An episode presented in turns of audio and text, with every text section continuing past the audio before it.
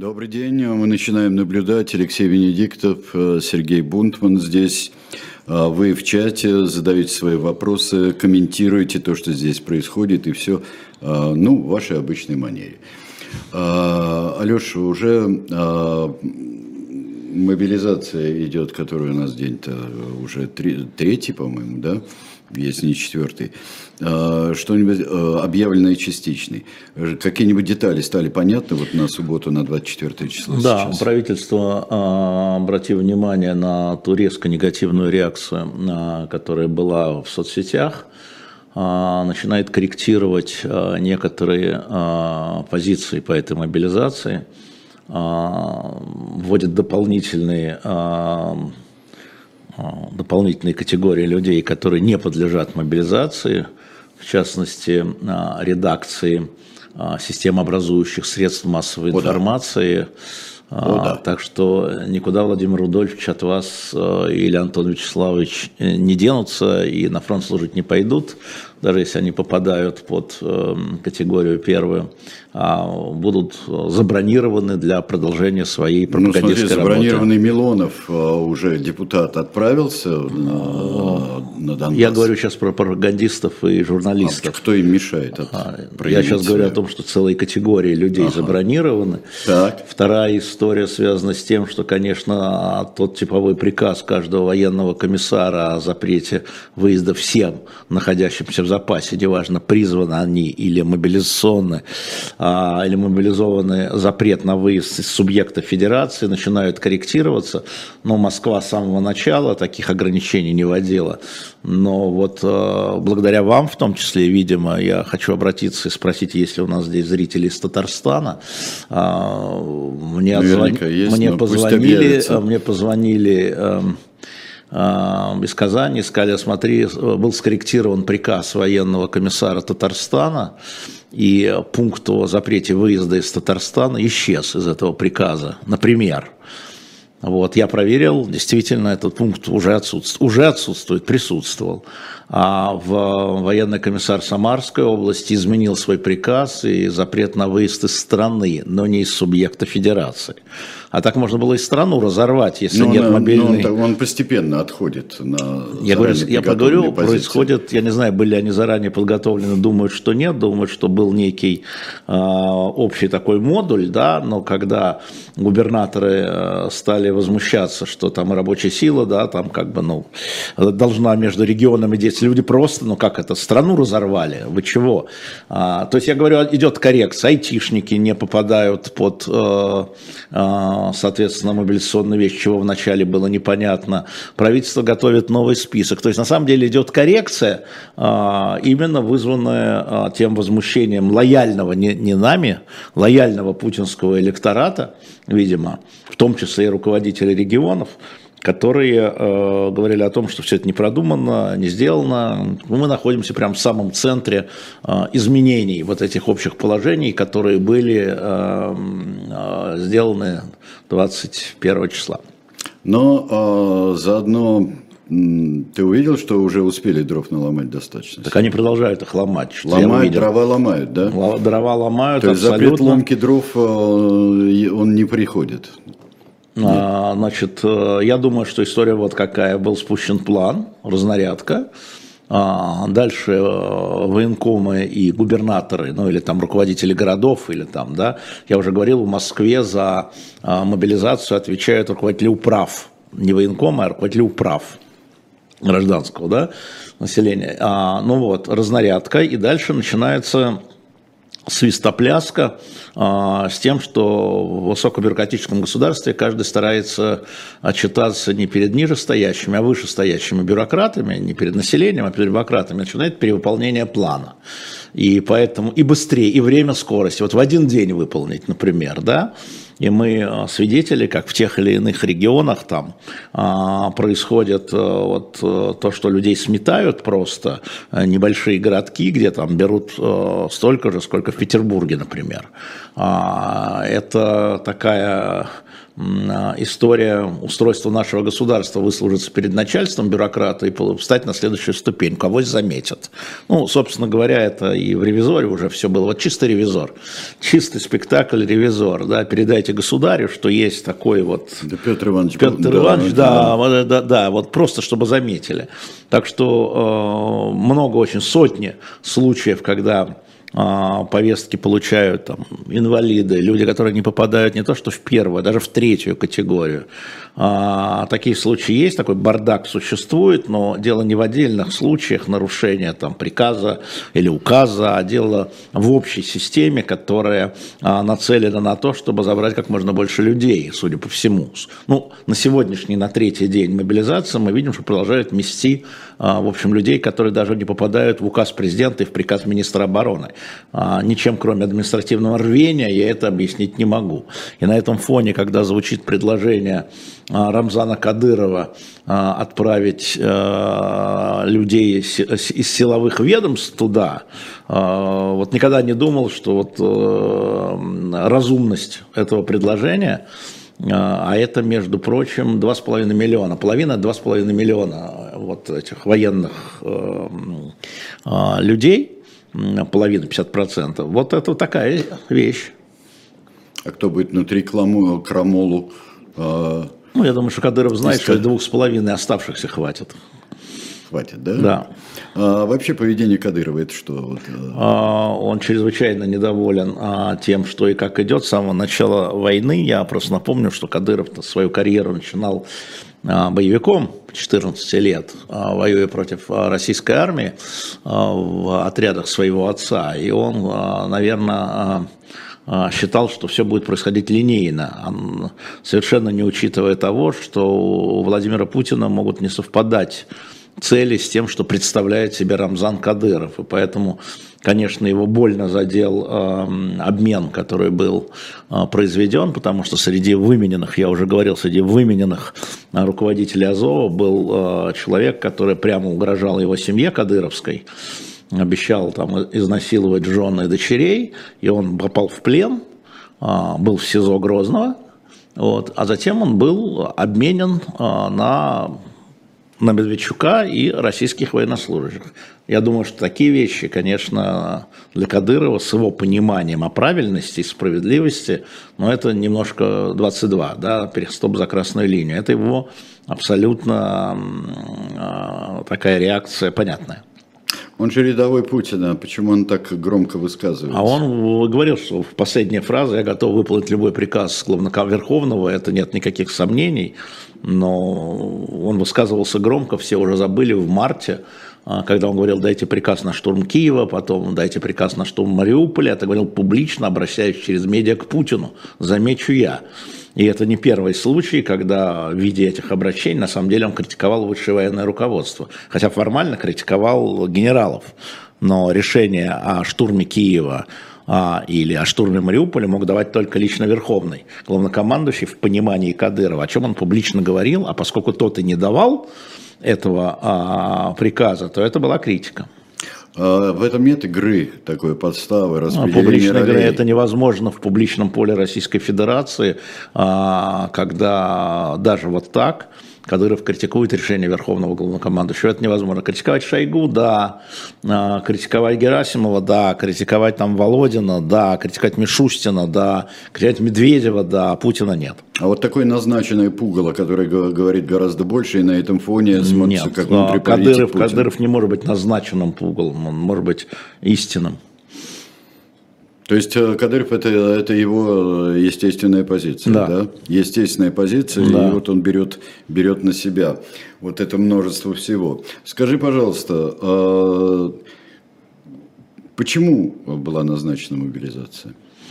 У меня нет ответа. Думаю, что с точки зрения... То есть я не могу говорить по военной составляющей, да, необходимости, потому что когда тебе с одной стороны дают цифру в 6 тысяч погибших и там, предположим, в 20 тысяч раненых, хотя эту цифру не давали, да, а мобилизуют 300 тысяч...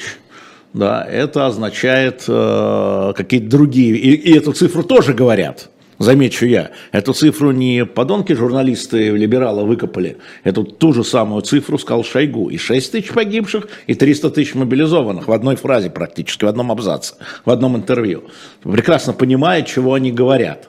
Не надо думать, что они дебилы. Значит, я не могу комментировать, потому что не знаю, соответственно, военную всякую необходимость, а вот политическую понимаю. Значит, Путин показывает, что его резерв бесконечен. Я говорил о том, что это война ресурсов. И Путин говорит: посмотрите, какие у меня ресурсы. Вот я могу их привести. Вот движение говорит: 300 тысяч, 3 миллиона, следующий поворот ключа 25 миллионов. Ну, будем разговаривать или что? Или будем таращиться? Я думаю, что политическая часть, внешнеполитическая часть, вот это, я над этим долго думал, потому что, еще раз повторю, мне кажется, что Путин нанес этот удар по тем людям, которые его поддерживали. Вот, видимо, абсолютно уверен, что это не сущностный удар, по-моему, сущностный, ну ладно, значит, мы здесь с Владимиром Владимировичем расходимся. Но это его избиратели, вот, и наши слушатели, кстати, в том числе. Но вот этот поворот ключа, мы же видим, что нельзя ничего брать отдельно. Мы видим одновременно идет обмен людей, которые в пропаганде были символом зла для российского населения.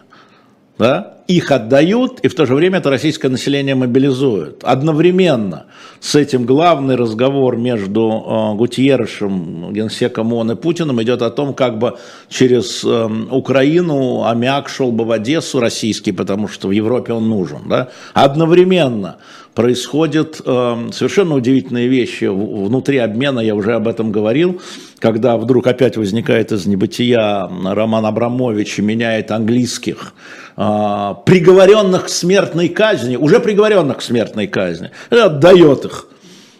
То есть за военнопленных российских. Одновременно в переговоры включается наследный принц Саудовской Аравии Мохаммед бен Салман, который договаривается с Путиным о том, что тот ему отдает 2 американских граждан, которые служили в армии Украины, отдает украинцам и звонит ему на следующий день, Путину, и предлагает себя посредником между Зеленским и Путиным, не Эрдоган, бен Салман. А Госдеп США, который называл бен Салмана там кровавым убийцей, да, благодарит его за то, что он выручил американских граждан. И все это в одну неделю. Это значит, идут какие-то тектонические, невидимые нам подземные контакты для чего-то. Вот, собственно, и тут же вспоминаешь Марка Солонина, с которым я не согласен, но который выстраивает логику в том, что уход от Харькова из Изюма российских войск был следствием договоренности американцев и россиян. Это не я, это Марк Солонин. И это активно обсуждается. Я в это не верю, я говорю, я не согласен, да, хотя логика Солонина, понятна, я не вижу, но мы не знаем потерь при отступлении российской армии и потерь украинской армии при наступлении. Насколько там бои были, как сказать, ожесточенные, да? Тоже вопрос. То есть все это происходит одновременно. Поэтому, я думаю, надо ждать истории. Ну, вообще, это много интересных теорий, но все-таки я как-то склонен к тому, когда слышишь топот копыт, то это, скорее всего, лошади, не земля все-таки, понимаешь?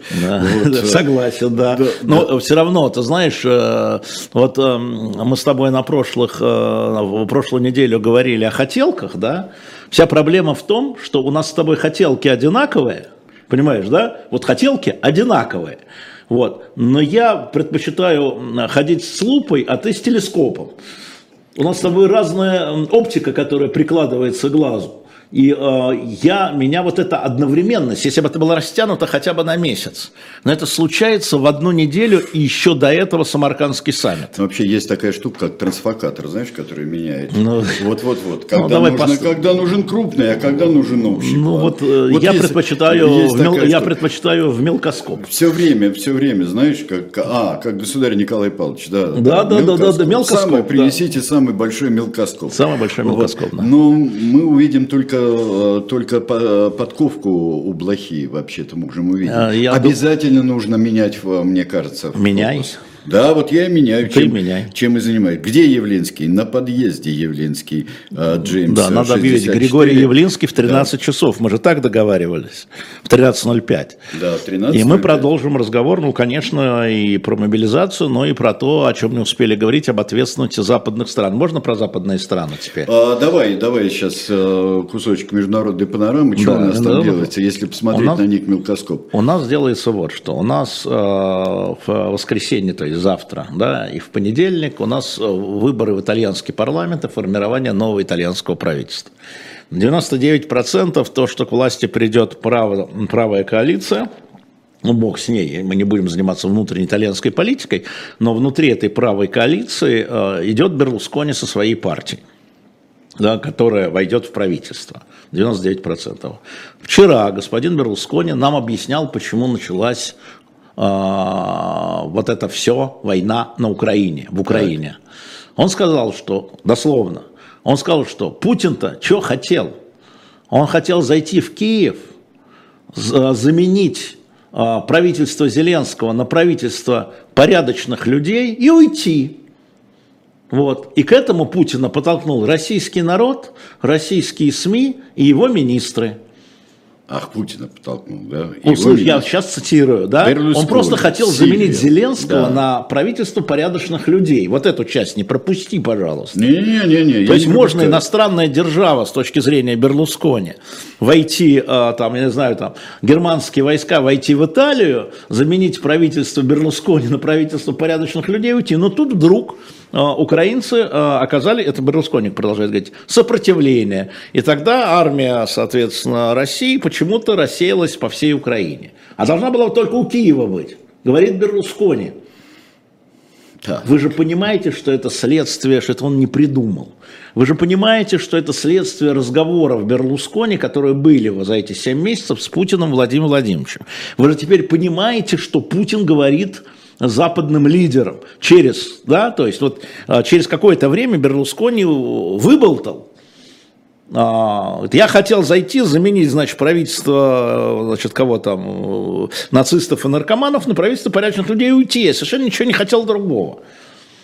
Вот мне кажется, и теперь эта партия Берлускони, она войдет в правительство, начиная с понедельника или там со вторника. Вот закончатся эти так называемые референдумы и закончатся выборы в Италии. Вот почему это важно. Еще раз, да, что в Европе, это к вопросу о тектонических сдвигах, которые мы не видим. Они должны, вот это единство Европы, оно есть, потому что Берлускони, конечно, и сторонник и НАТО, и сторонник ЕС, и это нет никакого сомнения, так чтобы не было, да, но начиная вот эти трещины, которые идут, трещины, они, может быть, маленькие, они, может быть, незначительные, но мы видим, то венгры, с одной стороны, итальянцы, с другой стороны. Теперь по визам мы видим, да, что одни страны говорят, что нет, мы закроем тем, кто бежит от мобилизации, идите и сражайтесь, как сказал Ландсбергес-младший, министр иностранных дел Литвы, идите и сражайтесь против Путина. Да? Мы не дадим вам въехать тем, кто бежит. А немцы говорят, да нет, мы дадим визы, это есть основание это для гуманитарной визы. Беженцев, да. Это разная позиция внутри ЕС.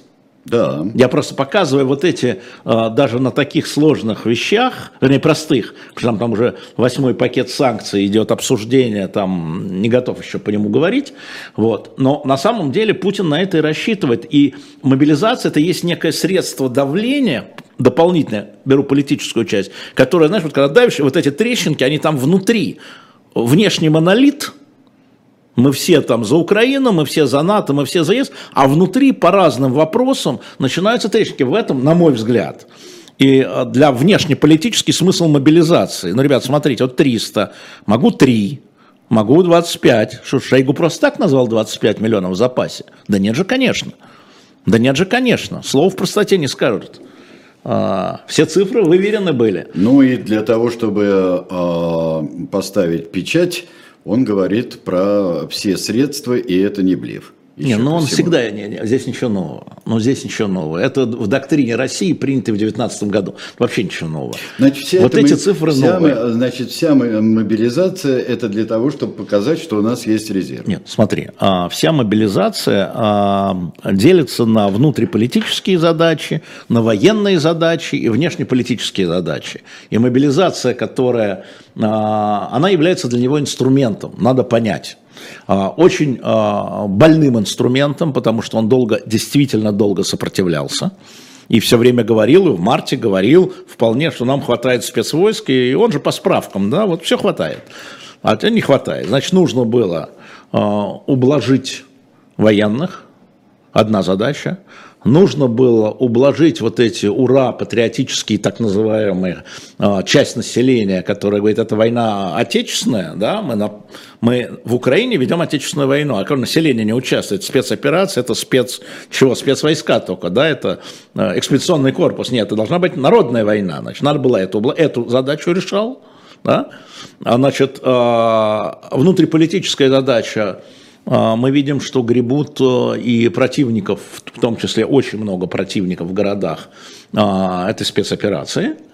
Эта задача решается. Внешнеполитическая задача, мы только что ее обсуждали. То есть нет одной задачи, есть разные задачи. Он взвесил, и по его мнению, издержки меньше, чем выгоды. На разных полях. Он играет на разных полях одним решением. Ну, это всегда политики так играют, нет никаких линейных решений вообще никогда, не бывает. Поэтому, разбирая каждый отдельно, мы впадаем в самоуверенность в том, что это только для этого. А на самом деле, если придать этому объем, мы видим, что вот он на внешнеполитическом контуре, отвечая так длинно на твой вопрос, ну да. Да, это в том числе показ того, что ресурс не ограничен. Человеческий ресурс не ограничен. Один из ресурсов не ограничен. Ответ на это даю, что это показывает слабость России. То есть Россия не может выполнить задачи, какие бы она там ни поставила в Украине, регулярной армии, и ей нужна мобилизация. Это только на военном этапе. Я показал несколько направлений. А на политическом этапе, а на подсчете ресурсов, а на внутриполитическом. Я и говорю, что военный, если смотреть только с точки зрения военной организационной, это только маленький кусочек. А что, до мобилизации было непонятно после отступления из-под Изюма и Харькова о том, что армия не справляется с поставленной военной задачей? Было понятно. Ну вот. Я на самом деле думаю, что речь идет вот о чем. Речь идет о гарнизонной службе на захваченных территориях. В том числе. Но там нет мест, которые были бы защищены. Это абсолютно вся простреливаемая территория. Ну, простреливаемая территория, но есть диверсионные группы, которые заходят туда-сюда. Нужно охранять склады, нужно охранять администрации. То есть я думаю, что это вот в этом направлении. Высвобождать силы, скажем, Росгвардии, которая оказалась в боевом, на передней позиции, которые ее никогда не учили, не обучали, потому что это военная полиция, ну, грубо говоря, МП, да, military police, да, освобождать ее от несвойственных ей функций, и сдвинуть ее внутрь территорий, которой, собственно, она и должна была заниматься, как любая военная полиция. Сдвинуть. А вот куда, значит, мобилизованные, большей части, как ты считаешь, пойдут на вот такую вот гарнизонную службу на оккупированных, то есть присоединенных территориях? Да, я думаю, что так. Они простреливаются все. Это тоже бойня. Это, пожалуйста, к Шойгу, не ко мне. Это стопроцентная бойня, даже хуже, чем на передовой. К Шойгу, пожалуйста. У меня нет вопросов к Сергею Кожугетовичу, потому что я понимаю, что ему начхать на все это дело. Ну вот. На людей начхать. Так ты сам ответил. К его начальнику. Значит, еще раз повторяю, с точки зрения, на мой взгляд, с точки зрения военного руководства, те потери, которые несет российская армия по сравнению с теми целями, которые ставит российское военно-политическое руководство, они не очень велики. Поэтому это допустимые издержки. Допустимые издержки все. Внутри все-таки может это как-то ситуацию изменить? Ты говоришь, что это удар по электорату Путина самому. А электорат Путина, как-то что это может сделать с электоратом Путина? Ну, это недовольство, сначала это непонимание. Ведь, собственно говоря, как бы тут чего не говорили, и как бы не говорили, большая часть населения против войны, так никакой войны и не было для этой части населения. Для этой части населения, для большинства населения, да, конечно, как в Сирии. Как в Сирии. Где-то там воюют, когда идет спецоперация против нацистов, бандитов и так далее. Для большей части, для значительной, хорошо, не будем в процентах, для значительной части населения в этом-то вся история. И почему лингвистически запрещали слово «война». Вот для этой части населения... Да, ну поймите их логику-то, наконец, да, не было ничего, это никак не касалось, инфляция, 13%, хорошо, будет не 2 кочана капусты, а 1,5. Нет, сейчас это сама мобилизация, сам принцип мобилизации и сами приказы, которые мы читаем, у нас документы, приказы комиссаров военных, по субъектам федерации, по районным, начинает касаться практически каждой семьи. Потому что в каждой семье есть категория, еще раз, расчет. Шойгу говорит, 25 миллионов людей в запасе. Значит, работающее население – это 80-90 миллионов. Значит, мужчин пополам. Хорошо, 45, 50 миллионов. Значит, половина всех работающих мужчин в запасе. 50% рабочих рук может быть теоретически призвано. 50% мужчин. Работающих, может быть теоретически призвано, грубый подсчет. Поэтому это касается каждой семьи. Вот эта спецоперация дотянулась до тех городов, где вообще ни сном, ни духом, наши десантники где-то, пришло 2 груза 200, они подписались, это добровольцы, они подписались, они контракт заключили, это их работа. Те люди, которые не ищут информации, которые просто питаются тем, что им просто вкидывают. Да, это большинство. Но это большинство. Хорошо, большинство. И теперь, это сделать? А теперь это, я бы сказал, что это существование дискомфорта или некомфорта, скажу я мягко, как же так, зачем? То есть они начнут задавать вопросы. А когда и если пойдут грузы 200, если пойдут гробы, то в этих маленьких городках, это уже не гроб с профессиональным военным, который сам подписался. Слушайте, он сам подписался, это профессия такая. То есть пожарные, есть шахтеры, опасные профессии, есть военные, ты подписался, а этих мобилизовали. Это совсем другая история. Витька-то наш, сержантом пошел, контрактником, этого учителя забрали или врача? Не слишком ли ты сложную делаешь логическую цепочку, потому что у того, кто ура вперед и так далее, на Киев, тем вообще ничего не изменят. А это 10-12%. Ты думаешь, откуда это 10-12%? Я уже рассказывал, что существует 10-12%, которые ура на Киев, украинцев не существует, Великой России и так далее. Это 10-12%. Их никакие аргументы, включая груз 200, не работают. Они не работают просто. Но есть, повторяю, еще около 50% населения, которые контрактно с Путиным, мы вас не трогаем, мы вас не трогайте. Вот на этих, надо же понимать, на кого, это разное население, на разных людей действуют разные аргументы власти, например. И пока это была спецоперация, и пока это касалось профессиональных военных, или добровольцев, это их не затрагивало, сам выбрал, не затрагивал, где-то там, хорошо, или сам выбрал, вот пошли наши герои, которые, выбрали, погибли, работа такая.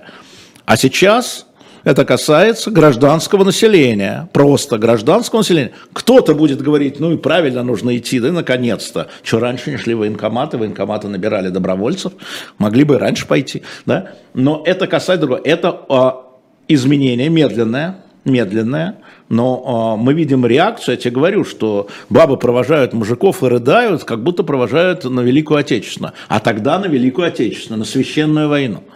А сейчас непонятно куда, чего. 28 числа она станет священной войной, когда окажется, что эта вся территория всегда была Российская Федерация. Это средство торговли, Путина. Опять торговля. Конечно, опять торговля. Что он сможет выторговать? Переговоры? Какие могут быть переговоры, когда ты присоединяешь целый кусок, 20% украинской территории? Вся любая война кончается переговорами. Присоединяешь ты, отсоединяешь ты, всегда заканчивается война переговорами. Всегда. Переговоры — это не значит мир. Переговоры, я сказал. Переговоры о чем? Вот дай мне пример, пожалуйста. Первое — это армистис, что называется, перемирие, остановка стрельбы.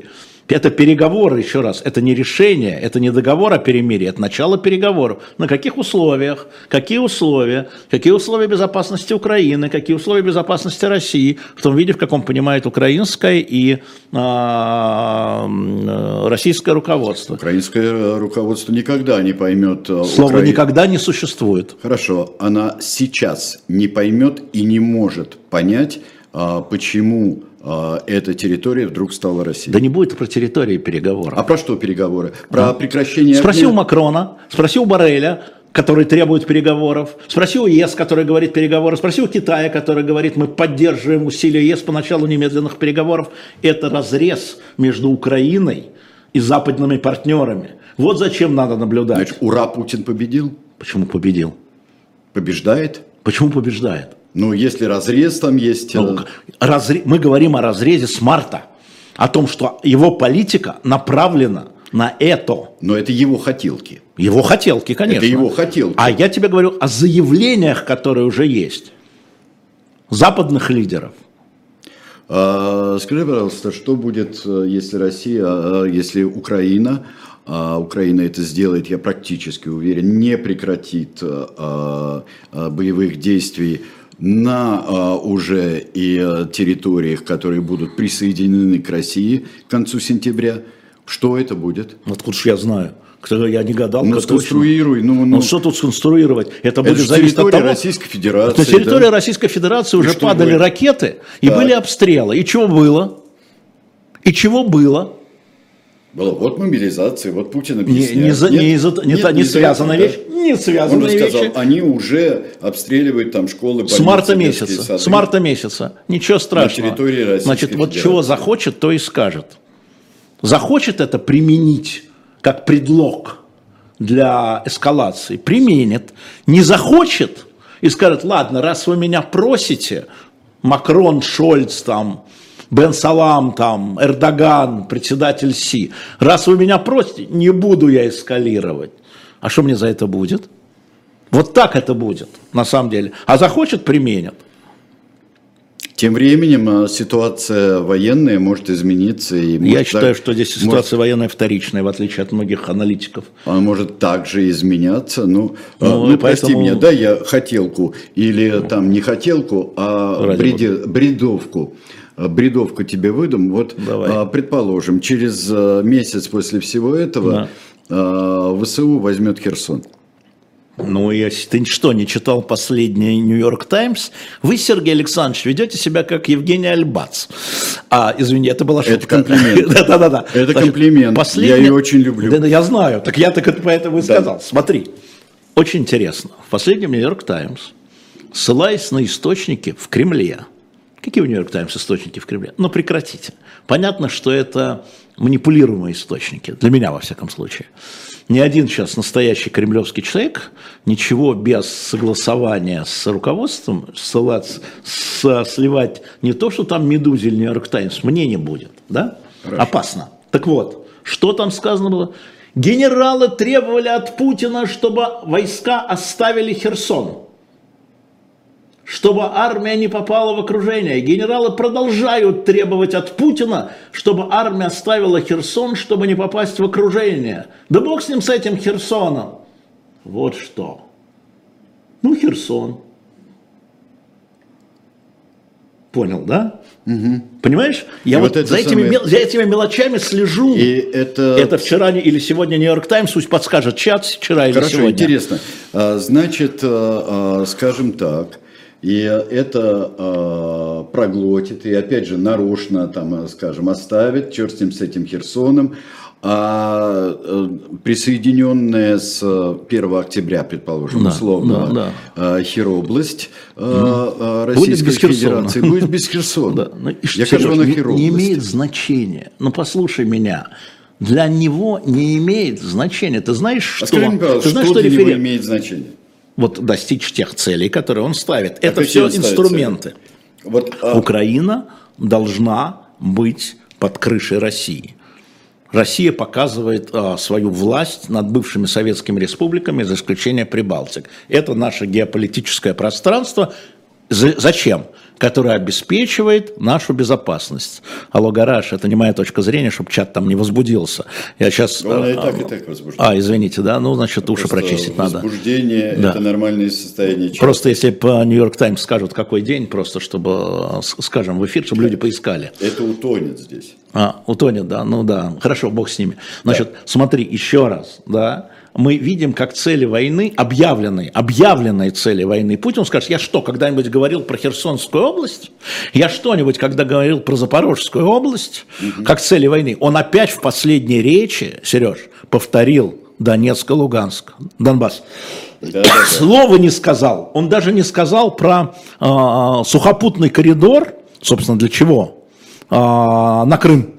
Он про Новороссию слова не сказал. Опять, вы что, ребята, я же говорил вот этого. А это уже логика войны туда-сюда. Мы на это не претендовали. Ни на Харьков, ни на Херсон. Вот что он скажет, ну, если. Понимаешь, да? Ну, это вот, советская манера скотного двора. Так он в советской манере. А что? Да, ой, вы знаете, удивил. Владимир Владимирович в советской манере говорил. Нет, это товарищи. А кто вам сказал, что у нас были постановления? Да. Кто вам сказал? Действительно. Ну что, господи. Вот поэтому опять история в том, что, конечно, он играет на нескольких досках. Конечно, можно говорить о том, что, с моей точки зрения, вот это грандиозная ошибка мобилизации, вторая грандиозная ошибка после, собственно, начала всего этого 24 февраля, это вторая грандиозная ошибка его, да, которая ведет нашу страну в тупик и болото, с моей точки зрения. Это мое мнение, так, для тех, кто не понял. Вот. Но при этом оно сделано. А когда ты спрашиваешь, что дальше, если интересует, что дальше, надо понимать логику его. Не свою. Я говорю, наши с тобой хотелки совпадают. У него логика неизменная, всегда исходящая из его вот этих иллюзорных посылок. Повторю. В украинском вопросе он верующий фанатик. Вот он в нем упертый. И я думаю, что там... Я даже не могу себе представить, что его может там подвинуть вот в той части, ради которой он публично, сначала в статье 21 июля прошлого года, смотрите эту статью, вы эту статью смотрите, вы не смотрите там заявления, которые там ответы на пресс-конференциях, это можно потом собрать, вот эту статью, вот это его, я чувствую его стиль, ты знаешь, я же разговаривал много раз, и я знаю так его способ разговаривания, да, фасон де парле, вот, и я чувствовал его интонацию, что он сам как минимум правил полностью некоторые абзацы, вот, это вот его... искренняя вера, ну, как сказать, вот такая она есть, она вера. Ну, вот земля плоская, все, или круглая, неважно, вот она такая. Поэтому на самом деле это печально очень. Это печально, я предпочел бы иметь дело с... Конечно. Это опасно, это трагично. Да, просто, катастрофично, я даже тебе скажу больше. Катастрофично, да. У Чарльза Мэнсона, он в своей книжке написал, тоже своя была логика абсолютно нерушимая. И он верит. Ты вот меня спросил, верит ли он? Я говорю, верит. И Чарльз Мэнсон тоже верим. Да, от верит. Этого мы его больше любить не станем. И меньше бояться. Я не про любовь, я не про страх. Я про то, что ты меня спросил, что дальше. Опять ты меня сейчас возвращаешь назад. Вот я еще раз говорю, с учетом вот этой его логики, да, надо понимать, что то, что он предпринимает с учетом своей логики, а не моей логики и не твоей логики. Это понятно, вот. Это понятно. Сказать, да? Значит, по своей логике в Херобласти не нужен Херсон. Может быть, так вот. Не знаю, Сереж, ну вот я тебе говорю, эта утечка в Нью-Йорк Таймс, она очень симптоматична. Она супер симптоматична. Это не важно, то не важно. Да. И в конце концов... Это разменка. Разменка, хорошо, останется. Мы вам оставим там Запорожскую область, Херсонскую область. Заберите. Не знаем. Заберите, да? А мы останемся при своих Луганских. Сереж, а ты не помнишь, что мы в апреле об этом говорили? Ровно про это. Еще не было... Наберем. Еще не было никакого Киева, ну в смысле Киев уже был, не было никакого Харькова, Изюма. Мы уже с тобой про это говорили. Хорошо, заметили, отметили. Галочка. Знаешь, что сейчас перед кодой нашей программы вот здесь. Давай-ка мы сейчас расскажем про ШОП и про дилетант и про медиа. Все через точку. Да. Мы, вот те, кто не слушал, это их проблемы, как раз большой кусочек программы после читалки. Мы говорили про семью Эдельман, про Тамару Эдельман и ее замечательного отца Натана Яковлевича. Так вот, мы вам книжку предлагаем Тамары Эдельман. Достали книжку. Да, вам. «Право на жизнь». Это история смертной казни. Это очень важная книга. И Тамара Натановна в ней, я думаю, что это очень многих каким-то образом заставит, во всяком случае, подумать. И журнал наш, который здесь есть, журнал «Корейская война». Классный журнал. Она получился. Сейчас здесь прямо, знаешь, как в этом самом бесконечном коридоре. Да. У тебя за спиной плакат «Корейская война», я не увидел, в руках обложка «Корейская война». Отлично сделанный номер о Корейской войне. Вот первый. Это чья это статья? Это мы вчера и передачку даже делали с Женей про МакАртура, моего любимого.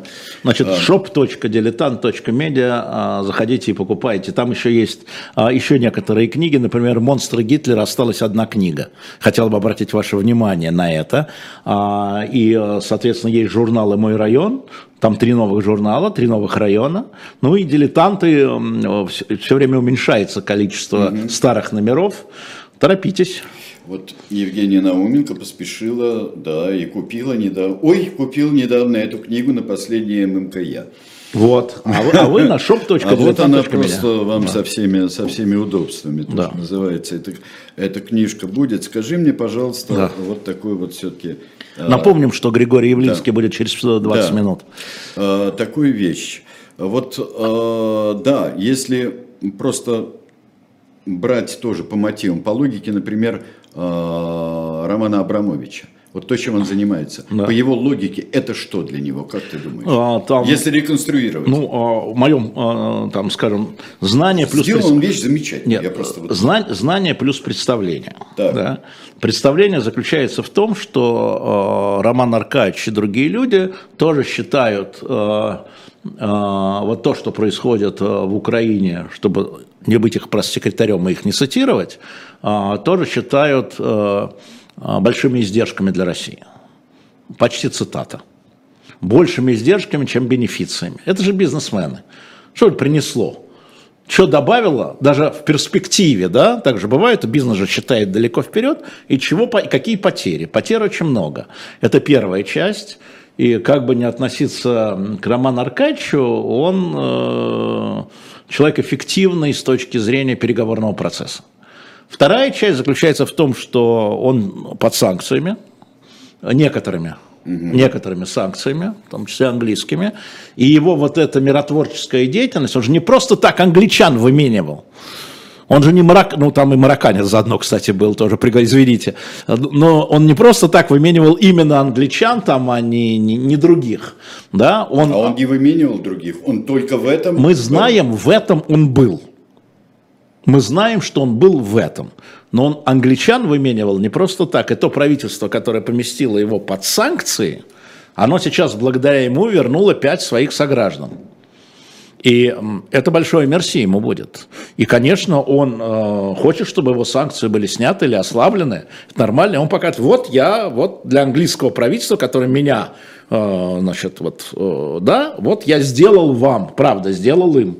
Но при этом, еще раз скажу, что это не только корыстная история, это история в том, что он считает это правильным, эту деятельность. И он не только занимается обменом пленных. Да, мы помним его на первом этапе, когда общий переговорный процесс был, и могу сказать, что он занимается вообще разными переговорными платформами, создавая как бы ситуацию, при которой, значит, издержки уменьшатся, скажем так, издержки уменьшатся, давай по этой части. И он не один такой. Вот, чтобы вы понимали, среди тех, кто не публичен, на разных платформах разные люди, в том числе с деньгами, занимаются вот этими вещами. Когда ты говоришь о переговорах, вот в частности, вот эти мини, назовем их мини-переговорами, да, супереговоры по каким-то гуманитарным вещам, экономическим вещам, они идут. И поэтому, когда говорят, а правильно ли отдавать вот этих людей за вот этих людей? Понимаешь, да? Вот этих людей за вот этих людей. Вот это тоже большой, я бы сказал, внутренне тяжелый, как для Рамзана Кадырова, процесс. Масса людей правда не согласна. Ну, правда не согласна, особенно с руководителями Азова, потому что руководители Азова — это мифические главные цели. Не Зеленский. Руководители Азова, мифические, слово услышьте, пожалуйста, чат, это вечно там, мифические главные цели, символы нацистской Украины, беру в кавычки, и вдруг их, то есть они как бы в глазах населения, не только преступники, из-за которых все и началось, и за какого-то Медведчука, украинского гражданина, только потому, что он родственник, ну, кум Путина, и там, ну, если упрощать. Поэтому это такая история для людей, поддерживающих Путина, тяжеловатая, я бы сказал. Тяжеловатая для восприятия. Отъезд, насколько он массовый сейчас? Потому что он массовый, но насколько я не знаю. Нас скорректировали всех, вы все преувеличиваете. Нет, конечно, нет. Слушайте, но мы же по фактам, давайте, ну, можно вот опять, да, можно там, что, вот сколько была первая волна реально эмиграции. Если сложить и вычесть тех, кто вернулся, да, то приблизительно совсем уехало в первую волну 150 тысяч. Это много или мало? Это каждый решает для себя. Я считаю, что это очень много. Я считаю, что это очень много. И для страны это очень плохо. Сейчас, ну, мы видим, да, мы видим эти очереди на границах, в том числе на почти уже закрытой финской границе. Очереди из машин мы видим в сторону там Казахстана, мы видим, нет билетов туда, куда летают самолеты, все равно куда. Мы это все видим, и это плохо для страны. Потому что это запас золотой страны. И вот эти два потока, на самом деле, я их не делю, я уже это говорил вчера, я их не делю, поток в военкомат мобилизованных и поток на отъезд. Это все удар для страны. Это один и тот же удар. Это людей изымают из, извини меня, производительных сил, креативных сил. Одни уезжают, а другие идут туда, где они могут погибнуть. Значит, результат, цель, результат. И вот это на будущее уже. Это уже на будущее, это уже не на сегодняшний день. Эти люди сегодня, да, сегодняшний день, там, я рассказывал историю, как в одной из больниц, из семи, ну, больниц маленьких таких, из 7 санитарок трое мобилизованы. И на то же количество больных осталось 4 санитарки. Но это медсестры, да? Медсестры, да, извини, я говорю санитарки, да. По-военному, да. Это медсестры. Да. То есть, ну вот, и вообще огромное число мобилизованных. Что даже операционных сестер берут. Да, нет, берут, врачей берут, подожди, но я вижу там в чатах просто фотографии, да, там младший лейтенант медицинской службы, 48 лет. Человек, который отслужил 20 лет тому назад, например, да? Но он же не будет воевать, он же будет раненых лечить. Да, только в этой больнице и в этом городе его не будет. Да. Я про это. Да. Я говорю по производительной силе. Нет, понятно, что нужно раненых лечить и так далее, но это, конечно, понятно. Но еще раз повторяю, из обычной, скажем, медицинской истории никуда не делись онкобольные, никуда не делся ковид. Вчера было госпитализировано, чат подскажи, на память, если я не прав, поправь меня, 59 тысяч человек с ковидом. Я не знаю просто, да. У меня в голове 59 тысяч, но, может быть, я ошибся. 111 погибших от ковида за один день вчера. Вот, по стране, по-моему, вообще не помню цифры. Если, посмотрите цифры, пожалуйста, Сереж, если подкину... Нет, война все спишет, спецоперация все спишет. Мы говорим про будущее страны. Спишет, спишет не все. Оно спишет прошлые долги, но оно создаст новые долги. Новые долги, которые страна должна будет своим гражданам. Новые долги, которые что будут списывать? Новая война? Что эти долги каким образом? Перед теми, за которыми нет ухода, перед теми отцами из 7-3 детей, которых мобилизуют, и женщины остаются с 3 детьми. Раньше было с 2, можно оставаться, а с 3. Только 4 ребенка до 16 лет дают отсрочку. А этот долг перед страной, перед семьей какой? Какой? Что такое «все спишет»? Потоп. После нас. Нет, ну я говорю, для этого будет нужна новая война. Да. Вот, поэтому я и говорю, что создаются новые долги страны. Поэтому я считаю, что это ошибка, да, это неправильно. Вот, ну, вот. Ты считаешь, что это ошибка? Мне кажется, что это против страны, это преступление. Я повторю, как говорит президент Макрон, пусть юристы разбирают, если говорить о преступлении с точки зрения юридическом.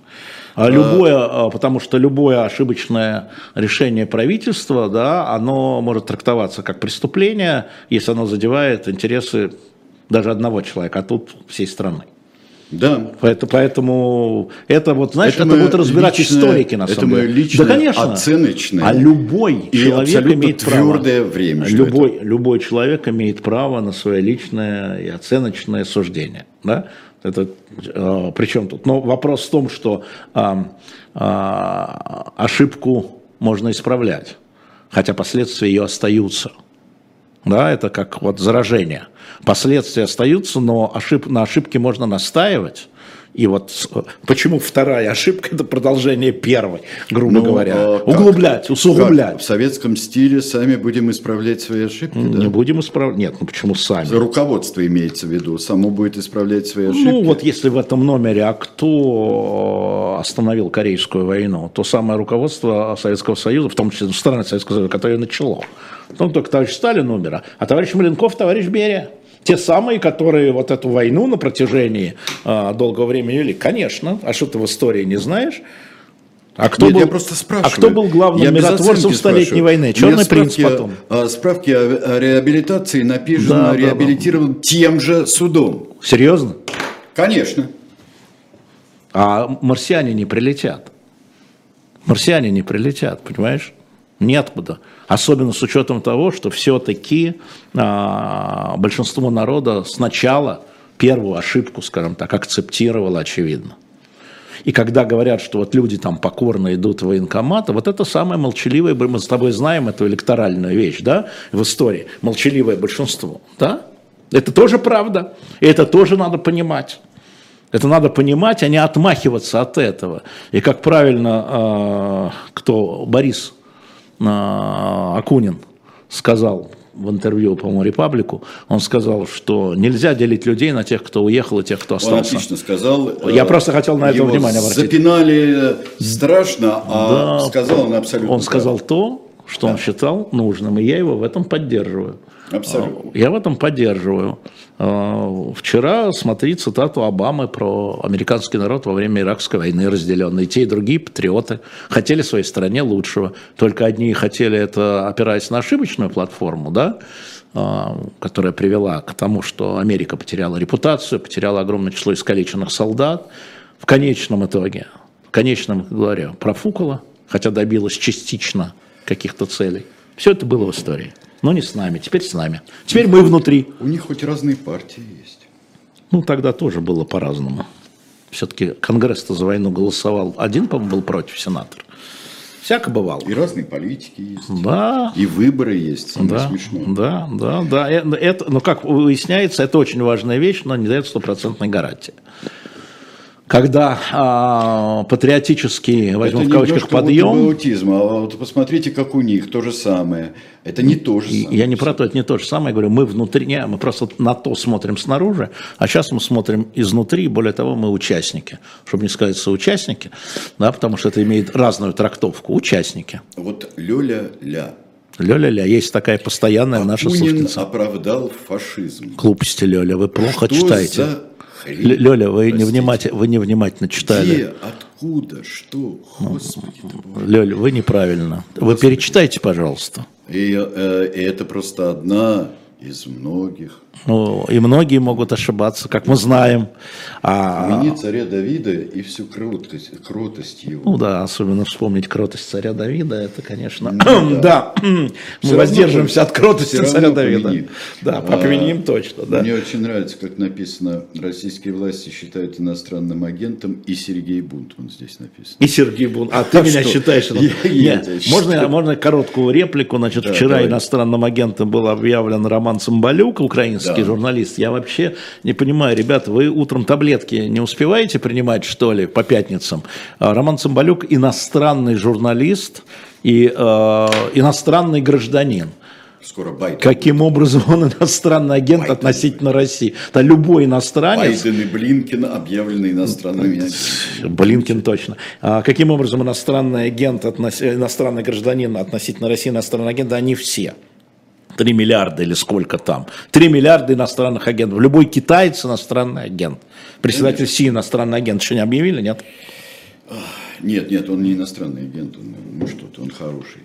Он хороший иностранный агент. Хороший иностранный агент, да. Так, в 13:05, через 5 минут, дорогие друзья, у нас Григорий Явлинский будет. Ваши вопросы опять буду читать я, так что вы и не надейтесь. Хе-хе-хе, сказал я.